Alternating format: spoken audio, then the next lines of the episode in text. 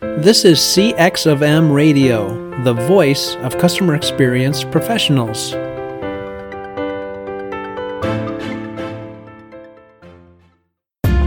Welcome to another episode of Press One for Nick.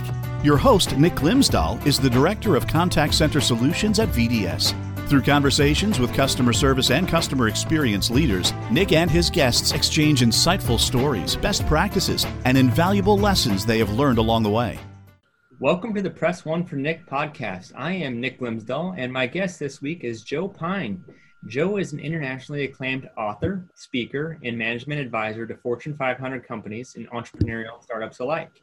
He is a co founder of Strategic Horizons LLP, which is a thinking studio dedicated to helping businesses conceive and design new ways of adding value to their economic offering. And he's also the co author of The Experience Economy. Welcome to the podcast, Joe. Thanks, Nick. It's a pleasure to be here. Yeah, so I always try to find a, a, little bit of tidbit that people might not know about you. Um, so can you share with us maybe maybe something that um, uh, people might not know about you? Uh, well, people might not know that as of nine months ago, I became a grandfather. Mm. So my wife and I have a beautiful little uh, baby grandson, Luke Joseph Pankratz. That's just uh, just adorable. That's awesome. Yeah, we, we, we talked about it just a, uh, a briefly at the very end there, but I feel like that is the ideal scenario is to is to be a grandfather and you get to feed them as much candy and run around and give them all nice breakfast and then say, "Here you go," hand them off to the parents and say, "Best of luck." That's right. I'm not at the candy feed stage, but I get him handed back with like he poops his diaper. It's like, okay, here you go. uh, yeah, that it sounds like a, a perfect scenario. But um, so going back to um, you know, you obviously wrote a very successful book called The Experience Economy. What made you write that book? Well, it was a, it was a book that had to be written. That's number one. You know, I eventually figured out that my you know my purpose in business is to uh, figure out what's going on in the world of business, and then develop frameworks to first describe what's happening, and then and then prescribe what companies should do about it. Yeah. And I did that first with mass customization, which actually came out in October of 1992, an extension of my thesis on the subject at MIT. And, and from there, I discovered the experience economy by recognizing that, that um, customizing a good automatically turns it into a service, and customizing a service turns it into an experience because you make it's done just so appropriate for a person, makes them go wow, and creates a, a memorable event. So once I discovered that, I knew, which was late 93 or early 94, I knew that, you know, there was a book there and that it had to be written that you could, once you see that, you can see it everywhere. It's a lens. Even way back then, you could see, uh, people told me I'm so forward thinking. And I said, no, once you know it, you see it. Whatever, whatever, whatever you learn about it, right? Whether it was in 93, whether it was in 99 when we came out with the book, whether it was in, you know, 2000, 2000, uh, 10 or now, it, it, uh, it, once you see it, it's like, yes, of course, I, I, I understand that.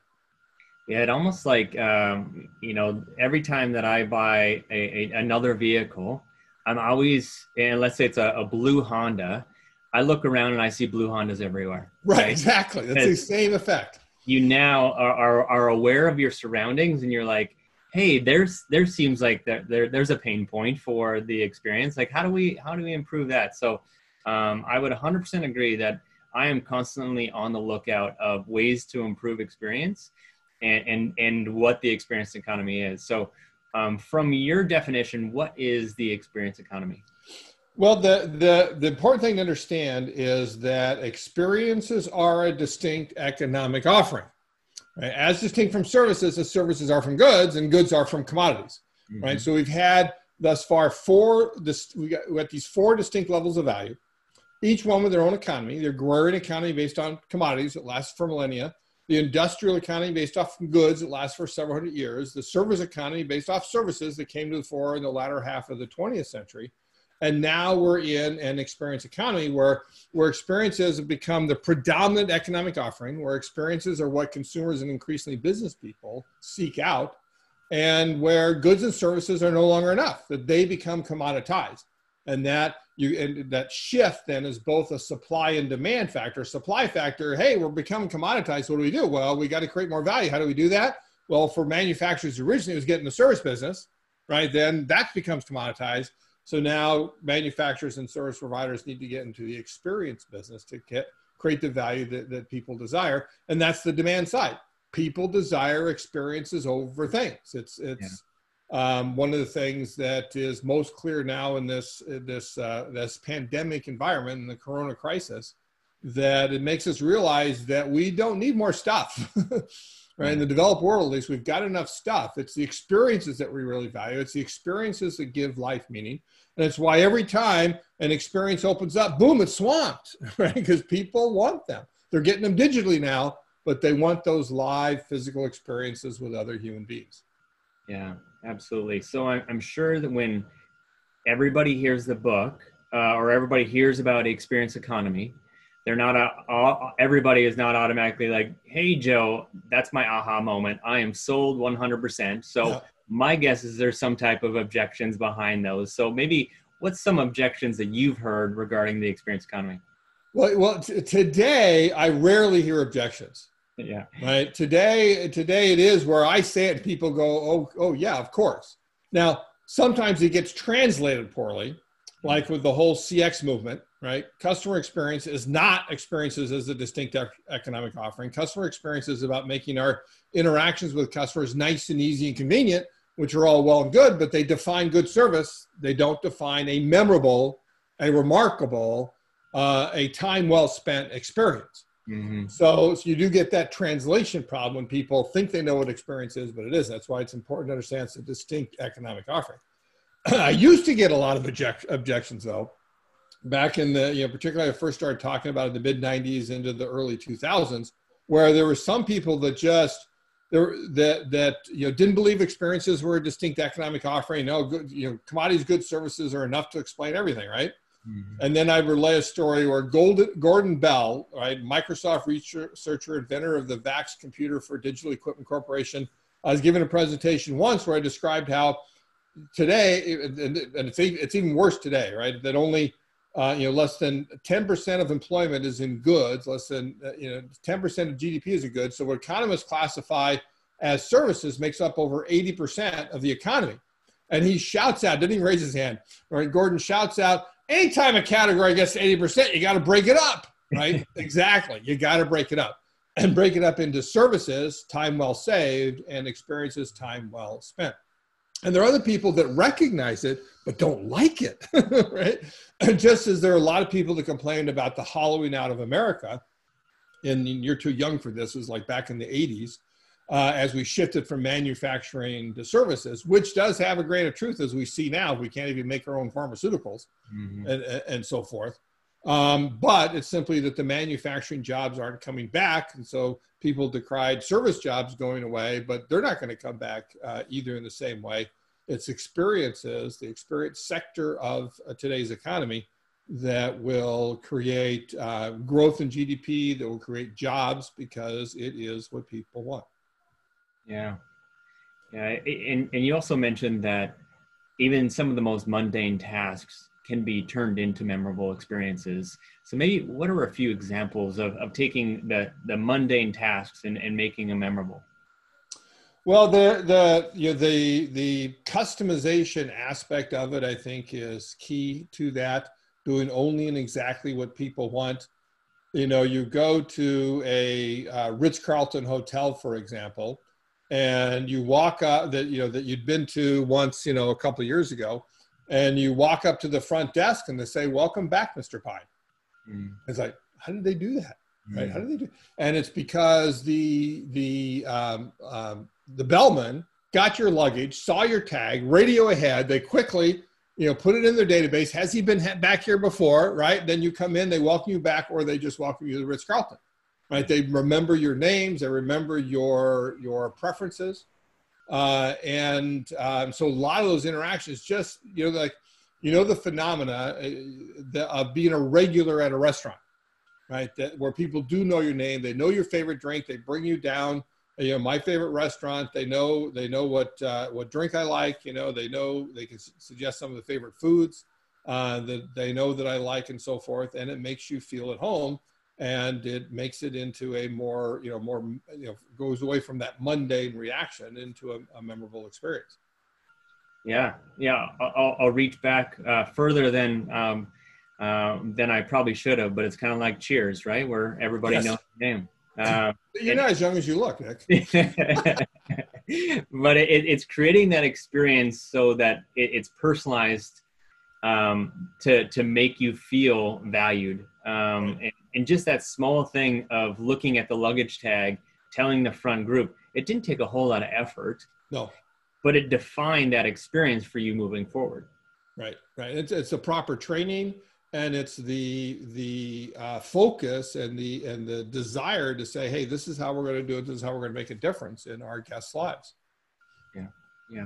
Um, so in the book, um, at the end of chapter one, you close it by saying those businesses that relegate themselves to the diminishing world of goods and services will be rendered irrelevant. So to avoid this faith, fate, you must learn to stage a rich, compelling experiences. So, how do you begin to stage a rich, compelling experience? Well, one of the things we did in uh, earlier this year, we re-released the book right for the third time, uh, and, and, this time back in hardcover uh, with a new preview on competing for customer time, attention, and money. But we also introduced a new construct in there of five qualities of experience that, that, that do that, that create those rich, compelling experiences. Mm-hmm. And it's about being robust, cohesive, personal, dramatic, and even transformative. Mm-hmm. And those are that, and that basically gives you an outline then for the rest of the book. We got a chapter on being robust, a chapter on cohesive. Uh, robust is about hitting the sweet spot of, of the four realms of, of uh, entertainment, educational, escapism, and aesthetic experiences.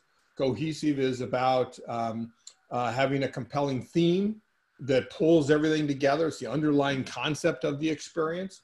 Uh, mm-hmm. personal is about the customization aspect that we just mentioned. Again, Experience Economy builds off of my work on mass customization that allows you to efficiently serve customers uniquely.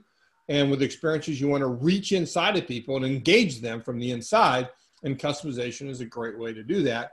And then uh, dramatic uh, experiences are, of course, about bringing a level of theater into it, drama into it, you know something that rises up to a climax and comes back down again and then even transformative is is the, is those experiences that actually change us in some way you know life transforming uh, experiences so if you can design around these five um, uh, qualities of an experience then you can't help but be rich and compelling. You can't help but be engaging and provide uh, time well spent.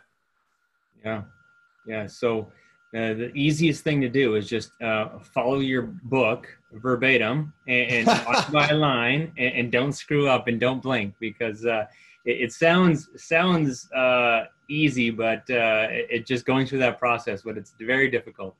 Yeah, let me you know let me give you let me give you a quick example of that because I, love this. A, a guy uh, Ami Arad in San Francisco has become a friend of mine after somebody first told me about what this guy was doing. Is that he he had a, um, a retail men's store in San Francisco, and uh, you know it's a fairly small place, but he was making a success at it. He wanted to build a much bigger place, uh, and while he was in that process, uh, he read our book and uh, and you know like the line by line sort of thing. Well, one of the things that really stuck with him was the question we ask it toward the end of chapter three um, that says, "What would you do differently if you charged admission?"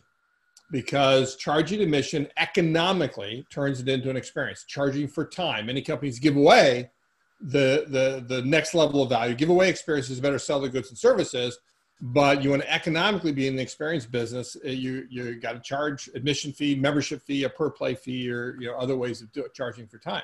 Mm-hmm. And he um, it really stuck in his craw. He's like, how can I charge admission to a men's store? That doesn't gonna work. I want him to come in and buy stuff. But he kept thinking about it and thinking about it. And he finally hit upon the idea about creating a club. That in addition to the men's store, he'd create a club. And he prototyped it. He told me this. I couldn't believe this. He prototyped this. He said, well, like a conference room in the back. It's got, I got a plain wooden table in there. I got some drinks uh, and Wi Fi, you know, and it just started charging, you know, some bucks a month for people. And people wanted to do it. he said they, they liked the respite from their day. They, they, if they if they're a company that really identified a person that really identified with Wingtip, then they said, "Wow, I want to belong to Wingtip." That's one of the key things about membership, and so it gave him the confidence that they could do that writ large. Hmm. And he he leased out the bottom two floors of the old Bank of Italy building across from the Transamerica building and created the Wingtip store. And then the top two floors of the Ring, Wingtip Club with an admission, with well, with a membership fee of, of at the high, highest level is three thousand dollars plus two hundred dollars per month. Tremendous success, right? Wow. Wow, I'm I'm going to be thinking about that for the rest of the day now on on uh, you know looking into organizations and how to find ways to uh, get them to charge a mission. But what what type of value do you need to bring uh, to to do that? But um, you mentioned there's a you talk about variety and customization. You talked about customization just on the previous question, but what's the difference between the two? And um, I'll, I'll pause on that, and then I have a follow up question. All right. Well, the, I will say this. You know, when we we wrote the Experience Economy in 1999, there's nothing we got wrong. Right now, some exemplars didn't make it, which you expect in any time of innovation, and not every company is going to make it. Yep. When we updated in 2011, we didn't have to change anything. We added new frameworks, new ideas, and so on, including the charging emission framework. Yep. Uh, and then now in in 2020 with the with the new book, uh, again, nothing has changed We've only added to it new new concepts such as this this time model of time well saved, time well spent, and, and so forth. But that's not true in my book, Mass Customization. Mass Customization, I got some stuff wrong. and one of them was this this I didn't make a distinction between variety and customization. That um, variety because partly because they had all this data that showed that in many industries variety was increasing, right? Therefore, I could show that, well, so the logical conclusion would continue, continue to increase until you get to customization. What I didn't realize was variety is a mass producer's last ditch attempt to be able to save his old paradigm, his old way of mass producing, still putting things in inventory in advance, uh, instead of shifting to mass customization, doing things on demand, right? And so that's the difference. Variety is in inventory. We have lots of choices, but it's still finished good in inventory or a finished uh, activity that we can do as a service. And obviously, experiences can have variety as well. Um, but it's only customization when you're changing it based on this individual customer, right? The customer goes in customization and uh, and doing that on demand, right, in response to what the customer wants, or like Ritz Carlton case, you you don't necessarily ask them what they want, you just figure out what they want, and you respond uh, uh, to them uh, accordingly. So that's the, the, the, standard difference between the two. And uh, variety still doesn't work. It's customization that we need to shift to. Yeah. So can you find a way to customize for every single customer? Absolutely. Absolutely. They, the, the, the key um, to low cost, high volume, efficient customization is modularity, right? That you design your offerings like Lego building bricks and what can you build with Legos? Anything. Anything, right? Anything you want. Why? Because you have a large number of modules, different sizes, different shapes, different colors, and a simple and elegant linkage system for snapping them together. And mm-hmm. that's what modularity is modules plus linkage system. So if we design our offerings like Lego building bricks, we simply pick different bricks for different customers, and we can give exactly everybody exactly what they want at a price they're willing to pay. One of the things I only discovered a couple of years ago, which sort of shocked me, that you know, I'd, I'd often said that that anything you can digitize, you can customize. Because once it enters the realms of zeros and ones, you can instantaneously change a zero to a one and vice versa. Mm-hmm. What I finally figured out was, well, is that digits are modularity, right? There's digital modularity, zeros and ones, and it's it's even more robust than Legos. So, for example, my uh, favorite example of that is Carnival Cruise Lines right? The, or the, the Cru- Carnival Corporation, particularly in their Princess Cruise lines, created this IoT device called an Ocean Medallion that allows them to identify each individual guest and know who they are, greet them by name because their picture pops up and their and their name pops up whenever you get near them on a tablet that they have. And hmm. then they can, like Ritz Carlton, they can remember your your preferences even much more systematically. Uh, it'll automatically pay for anything. It will open your stateroom door by the touch of your hand because it knows it's you by, by tracking your medallion. Uh, and then they send you personal experience invitations to be able to uh, invite you to experiences that they, they have a high degree of likelihood that you'll like based on what they know about you. They can even remember things like when you're on the pool deck with your kids or grandkids, as the case may be. Your yeah. favorite drink is an iced tea with no lemon but when you're in the bar with your buddies, it's a mojito. And when you're in the restaurant with your spouse, it's a glass of Shiraz. right? So same customer, but different context in that. Mm-hmm. And so, so digital technology absolutely allows us to provide, you know, every customer with exactly what they want, but again, do it with low cost. Yeah. Yeah. So, um, how have customer expectations changed even in the last five years? Well, the the the definitely they've changed towards customization. You know, in particular because we have these smartphones that allow um, um, allow us to basically revolve the world around our needs and our desires that we can instantaneously command a car to appear right exactly where we are they'll take us where we want to go to Yeah. to cause exactly the song that we want to hear at this moment in time to to to start playing in our ears uh, and and so forth and and they are mass customized they may come out of the factory standardized but we make them our own with putting our data and our apps and our contacts our uh, videos and music and so forth on them and so they've really gotten people used to the fact that, hey, we can get exactly what they want. And they start to want that, uh, you know, you get this snowball effect where they want that in industry after industry. Yeah. Yeah. So, um, another show that I watched uh, when I was real young, uh, which is kind of getting us closer to, the, to this customization and, and getting us to um, companies understanding what we want, maybe even before we do, is the Jetsons, right? Okay, right. you have all this thing these things and, and automation behind it but creating a, a customized experience i i kind of always go back to that show but um, you know when it comes to customers with companies how do you how can companies keep customers forever is there is there a certain formula or is there a couple things that you can provide Yeah, no, I'll actually, I'll give you a formula. Right, here's the formula, right? So it's based on customization. That's how you keep customers forever. That's how you gain true loyalty. Loyalty is not bribing our customers with the 11th one free behind every time you buy 10, right? That's not true loyalty. Loyalty uh, is when uh, you know that every interaction you have with a customer is an opportunity to learn, to learn about this individual living, breathing customer, learn about the context they're in, to learn more about what they want and so forth. And then every, that, that opportunity to learn allows you to better customize to them to give them more exactly what they want. Uh, and then the, the more you customize to them, the more they benefit. They see that value of that individual customization. And so the more they benefit, guess what? They're more they're willing to interact. Yeah. And the more they interact is another opportunity to learn. And so on. And that you get around this virtuous cycle. That's the formula around each individual uh, customer that forms uh, what, uh, what, what I call with, with Don Peppers and Martha Rogers, the one-to-one future, we call it a learning relationship a relationship that grows and deepens over time. Uh, and that's where true, that's where you can gain true loyalty is, uh, is to, is to have this customer centric virtuous cycle around each individual customer based on who they are and what they want and the capabilities you can do for them.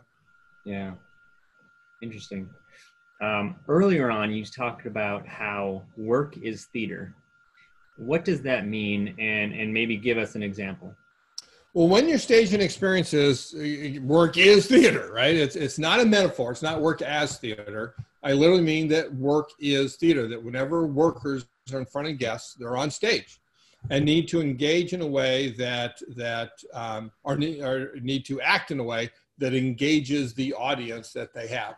And so you need to to help them, you know, give them roles to play, help them characterize those roles and perform them on your your business stage. Uh, I'll give you two favorite examples of that. One is uh, the Geek Squad. Uh, Robert Stephens, the founder of the Geek Squad, wanted to get a computer installation or repair business. And so he said, well, who better do that than geeks? And then he costumed them in the white shirts, the thin black ties that are clip-ons, you know, just in case there's an altercation, Robert says. Black pants with things hanging off the belt and black shoes with white socks that really make that uniform pop. They drive around in their geek mobiles, the black and white Beetles with the Geek Squad logo emblazoned on the side when they get to your home or your offices, the first thing they do is they pull out their badge and say, "Hi, I'm from the Geek Squad." You know, slowly step away from that computer, sir, and they go about giving you a computer repair experience. And Robert says that his goal is make the computer repair experience so engaging that their customers can't wait till the computers break down. Mm. Right, and that's all theater. I mean, they, they may be very good at, uh, at at installing and repairing computers. Are they that much better than everybody else? Well, maybe they are, but how do you how do you know?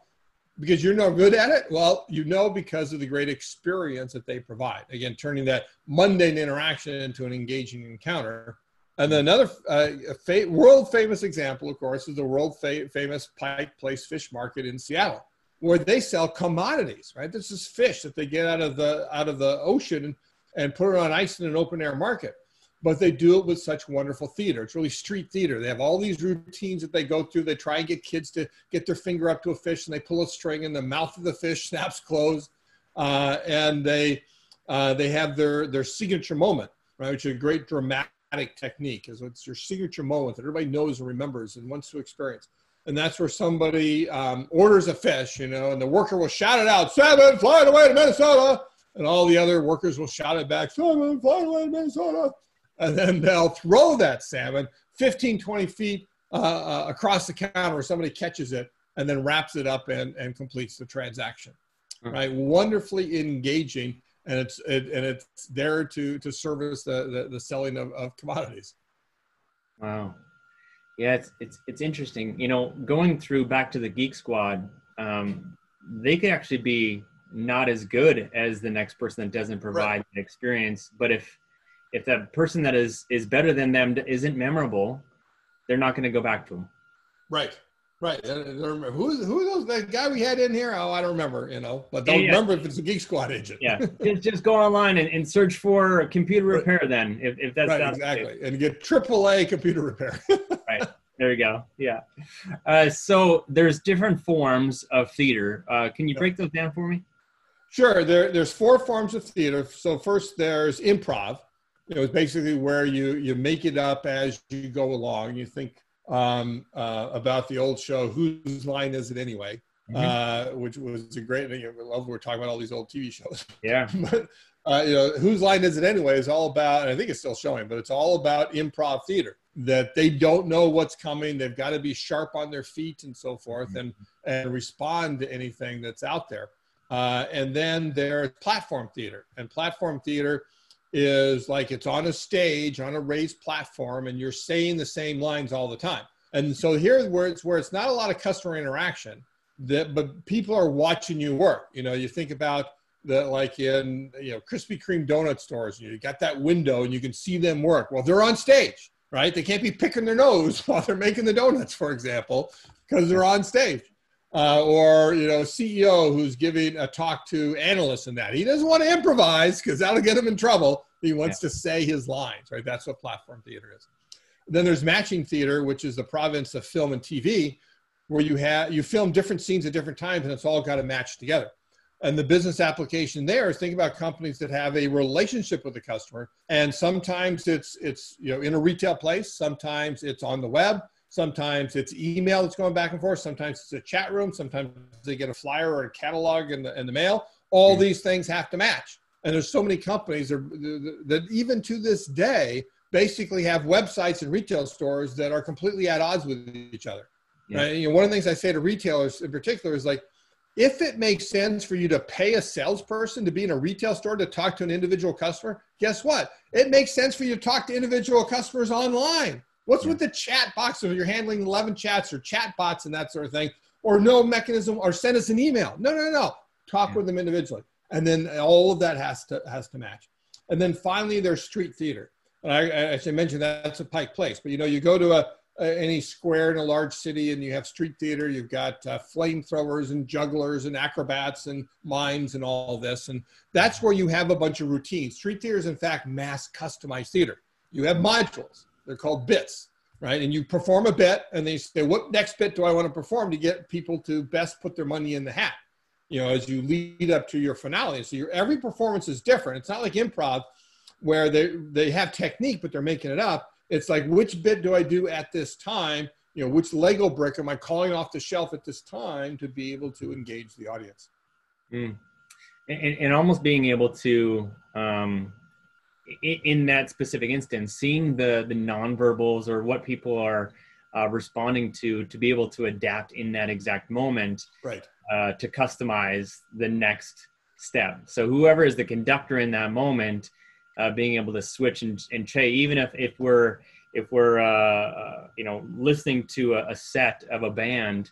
Uh, if somebody, if an organization or, or if a if a community of listeners is is reacting to a certain thing, being able to switch in the moment for that next song. But I right, love exactly. You got to, you got to, you got to read the audience. yeah, yeah. Uh, so you believe eventually the experience economy will run its course, uh, and you think it's going to be in the decades to come, and then the there's something called the transformation economy will take over. So, what is the transformation economy? Economy, and what needs to happen for the experience to run its course? Well, the the let me let me, let me be clear that it's the experience economy that runs its course, just as the agrarian economy ran its course. We still have commodities, though. We still have people that have to work in commodity businesses, um, but it just takes fewer people, and um, and you get fewer output, you know, relative to GDP. Same with goods. It takes fewer people to produce manufactured goods. They're less and less a part of GDP. Services the same way. Experiences that will happen as well as they become commoditized which is basically the been there, done that effect, right? Mm-hmm. I've been there, done that, I have to do it again, right? Particularly if you're not refreshing the experience. I think theme restaurants are the first industry to commoditize themselves in, in that way. And mm-hmm. so, so what's next, right? We're always asking what's next. And the as customization is the antidote to commoditization. You know, commoditization is like the law of gravity. If you do nothing else, it'll drag you down year after year and you'll become commoditized customization lifts you up. You can't help but be differentiated, right? Which means not a commodity if you customize for individual customers. So what happens when you differentiate an experience? When you design an experience that is so appropriate for this particular person or business, exactly the experience that they need, that's where you can't help but turn to what we often call a life transforming experience. An experience that changes us in some way, and that's a transformation. And that's, of course, what I meant earlier about even transformative, because not all experience stagers need to, all experience stagers should be uh, uh, robust and cohesive and dramatic and personal, but not all of them have to be transformative, but eventually more and more will as experiences get commoditized. You know, so, so transformations are, are where we um, go beyond time well spent to provide time well invested. That people gain compound interest and and that pays dividends now and into the future. Um, uh, transformations are fitness centers and healthcare and management consultants and coaches of all stripes. Any company that is there to, to help you achieve your aspirations, to guide you along a path that you want, is really in the transformation business, not the experience business. And in fact, it's hot on it's hot on the heels, right? That that in terms of GDP and employment, transformations is not very far behind experiences particularly because healthcare is such a big part, uh, you know, sector of the economy, and that's and that's partly because it's a transformation industry. Um, so they'll they'll both be growing and uh, now more and more into the future. Hmm. Yeah, it's, it's always interesting to, to see see what's next and, and how to adapt and how not just there, there's the opportunity of uh, changing expectations. And then there's the opportunity of different stages going from experience economy to transformation economy. And then it's up to the company to, to decide um, am i willing to change? And, and how much time or, or, resources am i willing to invest to adapt to that next stage? So uh, i could go on and on and ask another 30 questions regarding this book but uh, we only have so much time. But uh, i wrap up every question every podcast with two questions um, and and um, I'm gonna ask you the first one, uh, ask them both at the same time, but then I'm gonna follow up with a with a statement because I think it's important. Um, uh, the first question is, what book or person has influenced you the most in the past year? And then the second one is, if you could leave a note to all the customer service and all the customer experience professionals, and it would re- reach everybody, uh, what would it say? And um, what was it? I've had uh, quite a few people already on so far, and I've had two people answer this: the the what book or person in, has influenced you the most in the past year, and your book came up twice. Wow. Uh, so one was Jonathan McKay. He's uh, actually in Columbus, Ohio, here, and uh, runs a CX practice. And then uh, there's another guy, uh, Shep Hyken, who also recommended your book. So um, uh, kudos to you and, and, and you're doing you're doing something right. So uh, I, am always interested and intrigued on on uh, what people are going to ask. Well, yeah, well, I appreciate that. So, I mean, if I if I were to think about a book that came out in the past year, um, it would be The Age of Experiencing, Experiences Harnessing Happiness to Build a New Economy by Benjamin Hunnicutt, who's a professor at uh, the University of Iowa. And uh, I met him a couple of times. He was featured in the Atlantic a few years ago and, and talked about the experience economy. So I got to meet him. And, uh, and it's a great book. They're really, uh, you know, very academic, but it, but extends what we're thinking about. brings in all the happiness stuff and how it relates to experiences. And he spends just as much time really on transformations as experiences, which is which is good. You know, I see I see the mention of transformations, transformation economy more and more uh, over time, and and this is one that you probably the first book that really treats it um, at the level that it uh, that it deserves. Mm. So if I were if I were to say a book, that would be the the one. And then on all customer service professionals, what I say to them is see if you're not really in the experience business rather than the service business. Know, again, that any you can turn any interaction you have with with with your customers, with with guests into an experience. You can turn the mundane into the memorable, and it, and it first of all just takes that mindset that you are in the experience business. And if you have that mindset, then you'll be able to figure all this out and make sure that you go beyond mere service to to offer engaging experiences. Hmm. Yeah, that, that's that's some great advice. Uh, you can connect with Joe on LinkedIn. Uh, so go and type in Joe Pine, J O E P I N E. Uh, you can go to Twitter uh, and type in Joe Pine. It's twitter.com slash Joe Pine. And uh, his website is strategichorizons.com. Uh, Joe, thank you so much. I appreciate you joining me on the podcast and look forward to keeping in touch and learning more about the book. Thanks, Nick. Pleasure to be with you. Thank you for listening to this episode of Press One for Nick. If you enjoyed the podcast, please subscribe and share. Until next time, focus on your customers. Thanks for joining us for this session of CX of M Radio. Be sure to rate, review, and subscribe to the show and visit cxofm.org for more resources.